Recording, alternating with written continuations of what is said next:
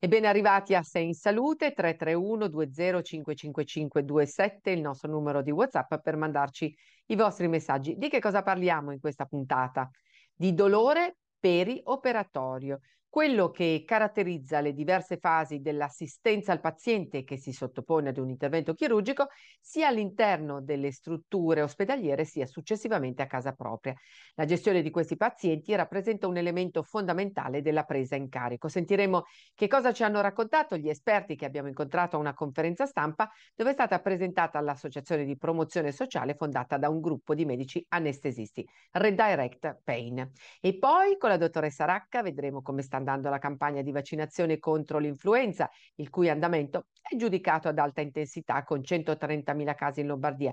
Poi parleremo di quella contro il Covid e di farmaci di automedicazione. Tutto questo subito dopo la sigla. Questo programma è realizzato con la collaborazione di La Lombarda, associazione chimica farmaceutica fra titolari di farmacia.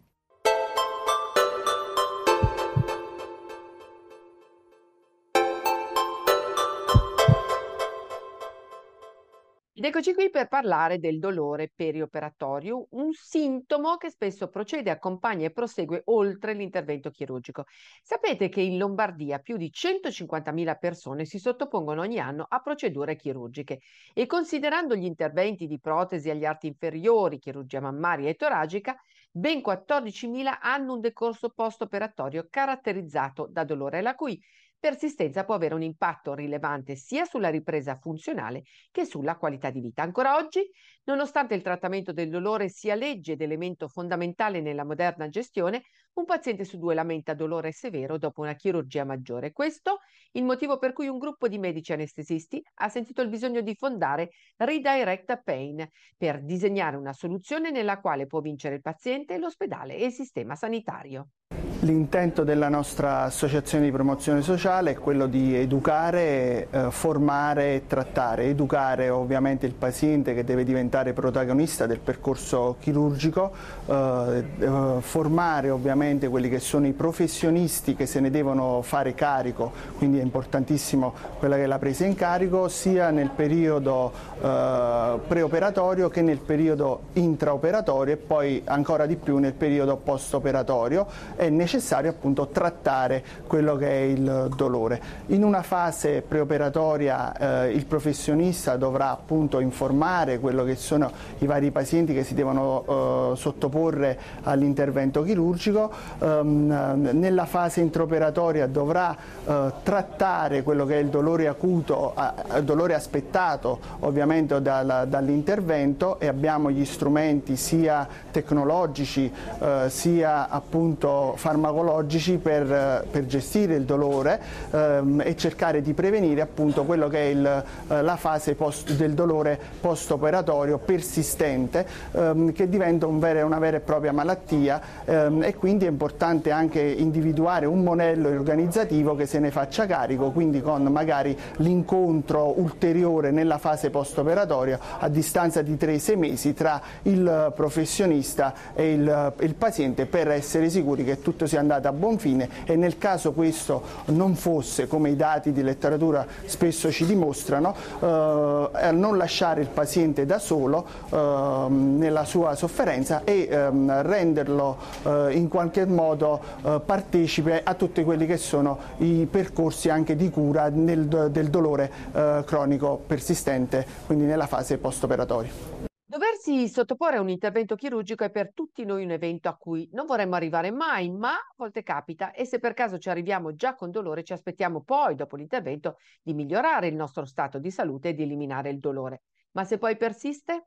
Il problema del dolore acuto post-operatorio è un problema che ci riguarda tutti quanti. Chiunque si sottoponga ad un intervento chirurgico, se non gestito adeguatamente, proverà dolore. Attualmente possiamo dire che se prendiamo in considerazione la chirurgia maggiore, un paziente su due in prima giornata post-operatorio lamenta un dolore severo e questo ha un impatto rilevante su quello che è il suo decorso post-operatorio. Aumentano le complicanze, il recupero funzionale, cioè il ritorno all'attività preoperatoria viene rallentata, aumenta il rischio di cronicizzazione del dolore, sostanzialmente abbiamo una qualità di vita che si riduce. Come abbiamo detto, sono 14.000 pazienti lombardi che ogni anno possono sviluppare dolore persistente post-operatorio con pesanti ripercussioni sulla loro qualità di vita e la richiesta di ulteriori prestazioni che ricadono poi ovviamente sul servizio sanitario, tra l'altro già intasato dagli ultimi due anni di pandemia.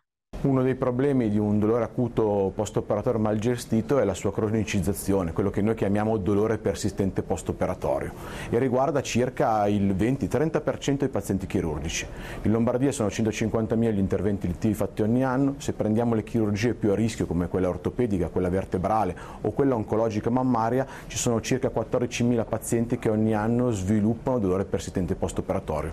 Non risolvono il loro problema con l'intervento, ne hanno uno nuovo che impatta sulla loro qualità di vita e la sulla loro routinarietà. Redirect Pain nasce come banco di prova molto importante perché da sola la Lombardia assolve a gran parte della chirurgia svolta in tutta Italia, ad esempio del 40% di tutte le procedure di protesi al ginocchio e ha come obiettivo quello di superare i confini regionali e di accogliere anche altri specialisti come fisiatri e infermieri, ma anche gli stessi pazienti. Um, abbiamo già in qualche modo in maniera multidisciplinare permesso l'incontro di diversi professionisti, professionisti, quindi infermieri, medici e soprattutto anche ortopedici per quanto riguarda la protesi di ginocchio eh, nel primo congresso che si è tenuto lo scorso settembre, eh, individuando quello che è un, un modello di, di gestione eh, intraoperatoria e eh, postoperatoria per quanto riguarda appunto specifico la protesi di ginocchio che però come dicevo sostanzialmente eh, riguarda un'importante fetta dei nostri pazienti. In Lombardia vengono operati 35-40% del, ehm, dei pazienti eh, nazionali che si sottopongono eh, a questo intervento e che purtroppo in una quota parte anche tra il 6 e il 10% può andare incontro appunto a un dolore persistente nella fase post-operatoria. Informarli che eh, questo dolore persistente può essere trattato per noi è una mission indispensabile. Diciamo che il nostro è un progetto di ripensamento ma soprattutto di ausilio, noi vogliamo essere un laboratorio che possa portare delle idee al fine di migliorare e ottimizzare quelli che sono i processi e i percorsi organizzativi all'interno della regione Lombardia da cui noi partiamo proprio eh, per poi espanderci in un tempo, nei modi dovuti, se riusciamo anche le altre regioni. Questo perché? Perché ovviamente con la diminuzione di medici e infermieri che c'è e la mancanza quindi di quelle che sono eh, delle capacità di essere più capillari sul territorio, la capacità organizzativa diventa fondamentale per dare lo stesso treatment corretto a tutti i pazienti con una qualità adeguata sfruttando quelle che sono l'ottimizzazione delle tecnologie e dei percorsi organizzativi. Quindi il nostro endpoint è quello di fare in modo che tutti i pazienti che hanno dolore possano essere intercettati così come lo erano precedentemente, in maniera corretta, in maniera costruttiva, con dei percorsi costruiti per loro, prima, durante, dopo l'intervento chirurgico o indipendentemente dall'intervento chirurgico. Ci dobbiamo fermare un minuto, restate con noi, continuiamo a parlare di dolore perioperatorio e questo lo facciamo subito dopo la pubblicità.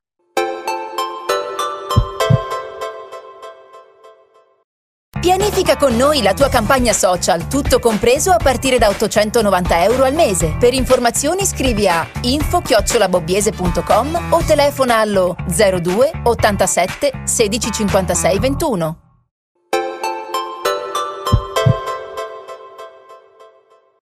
Rieccoci qui, stiamo parlando di dolore, in particolare quello perioperatorio. Abbiamo visto che affligge molte persone. Per quanto riguarda le soluzioni per combatterlo, spesso si arriva all'autogestione. A volte navigando in rete si trovano soluzioni che magari arrivano dall'altra parte del mondo, che poi si rivelano delle truffe e si finisce per assumere sostanze sulle quali non c'è nessuna evidenza medica e scientifica. O più banalmente ce lo teniamo il dolore nella speranza che prima o poi passi. Quindi cosa può fare Redirect Pain? Abbiamo l'obbligo di informare e educare i nostri pazienti, abbiamo risorse farmacologiche, abbiamo risorse tecnologiche per trattare e gestire il paziente con dolore in maniera adeguata. Dobbiamo partire dal paziente, il paziente deve avere delle informazioni chiare, riproducibili e potersi rivolgere agli specialisti che li prendano in carica lungo un percorso che non si può risolvere nel breve termine, è la presa in carico della cronicità che fa la differenza, non il singolo farmaco o la singola tecnica tecnica, ma quello che noi possiamo fare insieme al paziente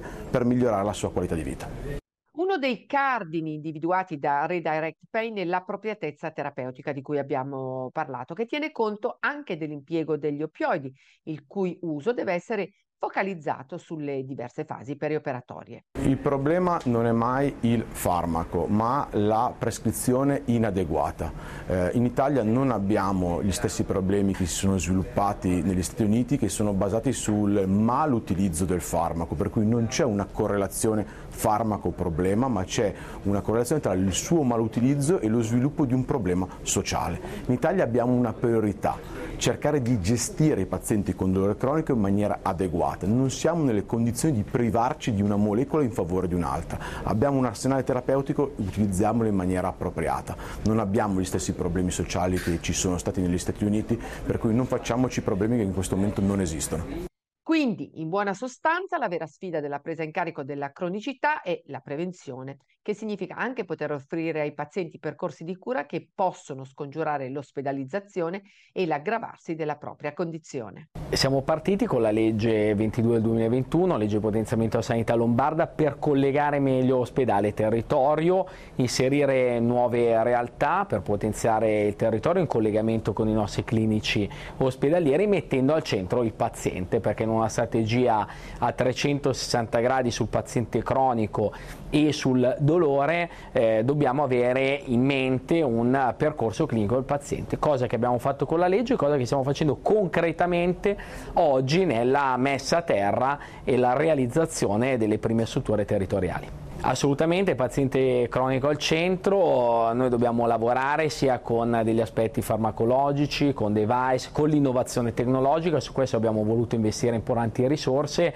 ma poi in rete con i nostri specialisti, eh, sia in ospedale che sul territorio, con una formazione dei medici di medicina generale, una collaborazione, diciamo un gioco di squadra che in Lombardia sappiamo fare, sappiamo fare bene e che vogliamo valorizzare nel percorso della legge. Molto bene, speriamo di avervi dato informazioni utili, ma ovviamente se avete delle domande potete scriverci al numero di WhatsApp. E noi proseguiamo con la nostra ospite farmacista, la dottoressa Anna Rosa Racca, presidente di Federfarma Lombardia, che salutiamo. Un caro saluto a tutti. Dottoressa, è scattato l'allarme influenza, in aumento i casi, ricoveri mai così alti da dieci anni e il picco dell'influenza è atteso a fine dicembre. Sebbene ci sia ancora tempo per vaccinarsi, è bene farlo subito anche perché la risposta immunitaria alla vaccinazione impiega circa due settimane per svilupparsi pienamente. Assolutamente sì, eh, come sempre in questo periodo eh, ci sono le influenze, le persone si ammalano e si sta a casa. Quindi la vaccinazione è assolutamente consigliata. È consigliata per le persone fragili, per gli anziani, ma è consigliata, se permettete, anche ai giovani Ormai insomma il vaccino antinfluenzale è diventato una consuetudine e quindi in questo periodo già siamo in ritardo perché diciamo in genere ci si vaccina da fine ottobre a novembre, ma anche dicembre lo si può fare. Quindi io direi eh, corriamo a farlo questo vaccino per l'influenza, facciamolo. Eh, certamente diciamo, abbiamo riniziato a vendere quei farmaci, quei, eh, quei prodotti che servono per curarsi dell'influenza, perché perché l'aumento dei casi di influenza è notevolmente anche nei bambini, anche nelle persone giovani, non soltanto nei, negli anziani. E come sempre, insomma, eh, la gente è allarmata, eh, magari questa volta da, da, quando c'è il Covid è allarmata doppia, no? Perché eh, non sanno se è Covid o se è influenza. Quindi insomma rivolgiamoci sempre in farmacia eh, e cerchiamo comunque di attuare ancora un po' in questo periodo anche le protezioni, insomma, per cercare di, di, non, di proteggersi un po' di più. E l'ha citato, dottoressa, il Covid. Secondo il GIMBE, che ogni settimana ci dà i numeri sulla situazione, sono in aumento i casi, ma la campagna vaccinale stenta. A fronte del virus che sta rialzando la testa, continuano a scendere le somministrazioni delle quarti dosi per anziani e fragili. Lì che cosa vede dal suo osservatorio farmacia? Io devo dire che noi le continuiamo a fare le vaccinazioni perché sapete che eh, le persone scelgono la farmacia, scelgono la farmacia per vicinanza, scelgono la farmacia perché ci conoscono, scelgono la farmacia anche per l'orario, perché tanti dicono passo alle 7 di sera, alle 6 di sera quando finisco di lavorare ecco, raccomando a tutti di iscriversi comunque sul portale di Regione Lombardia. Anzi, spesso e volentieri facciamo contemporaneamente un braccio la vaccinazione per il Covid e nell'altro braccio quella dell'influenza. Quindi insomma la raccomandazione è sempre quella di sempre, cioè quella che i vaccini comunque eh, danno una risposta importante e quindi evitano naturalmente che il virus compaia o perlomeno quindi se, se, se si ha um, comunque la patologia lo si ha in maniera molto più leggera che non senza vaccini. Quindi insomma vacciniamoci, vacciniamoci, vacciniamoci, facciamolo per il Covid, se non abbiamo fatto le quarte dosi, ne stiamo facendo anche le quinte dosi e assolutamente per l'influenza perché insomma oramai è il momento di farla. Eh. Dottoressa, a questo proposito ci è arrivata una domanda, mi pare una signora molto preoccupata. Chiede, posso ammalarmi di influenza e Covid insieme? E, e come è possibile distinguerle? Ma insomma, spesso il Covid è, è, eh, ha gli stessi sintomi no, dell'influenza perché naturalmente c'è la tosse, si sta male, magari c'è un po' di rialzo, quindi il tampone è quello che certifica se in effetti Covid è o Covid non è. E i farmaci che si usano sono sicuramente antinfiammatori abbiamo sentito tutti in questi anni come l'uso dell'ibuprofene sia stato poi quello più interessante, quello più efficace nel contrastare il virus e poi eh, naturalmente quindi abbinato a quello anche gli integratori perché ci si sente poi spossati, stanchi, le vitamine. Ma insomma poi sarà il medico, comunque il consiglio del farmacista, aiutare a seconda della singola persona nell'utilizzo di certi farmaci o no. Dottoressa, per uh, andare a conclusione, che cosa ci dice dell'indagine di Asso Salute da cui emerge che il 54% delle persone ricorre ai farmaci di automedicazione senza chiedere un parere medico e lo fa per disturbi di lieve entità e il 96% degli intervistati è soddisfatto o molto soddisfatto del servizio fornito dalle farmacie? Ma io dico che l'Italia è un grande paese e dico che l'Italia è un grande paese anche per il sistema sanitario nazionale che ha e perché è sempre preoccupato della salute dei cittadini. Eh, questo lo dico non soltanto da una persona che ci lavora, che sta dietro un banco da tanti anni, ma di una farmacia, ma, eh, ma lo dico anche da cittadini e da utenti. In questo paese non ci sono vendite online di farmaci e eh, quindi il consiglio del medico e del farmacista è rimasto eh, un consiglio importante perché i farmaci vanno usati se servono e naturalmente nel anche in misura corretta, nel, nel, giustamente, lontano, vicino ai pasti, stare attenti alle altre interazioni. Quindi um, poi uno si conosce, quindi sa che magari se ha mal di testa deve prendere quel certo antinfiammatorio, sa che deve prendere magari la vitamina C d'inverno, sa che prende il collirio, per... quindi un po' ci si conosce, insomma, però io trovo che e vedo che anche nell'utilizzo dei farmaci da banco le persone sempre ci chiedono. E quindi direi a, di continuare a proteggere la nostra salute perché se voi vedete quelle che sono le statistiche mondiali, io direi che noi italiani siamo molto fortunati. E fortunati siamo noi ad averla come ospite per tenerci sempre aggiornati sulle novità della farmacia. Possiamo già annunciare ai nostri telespettatori che il nostro percorso insieme continuerà anche l'anno prossimo.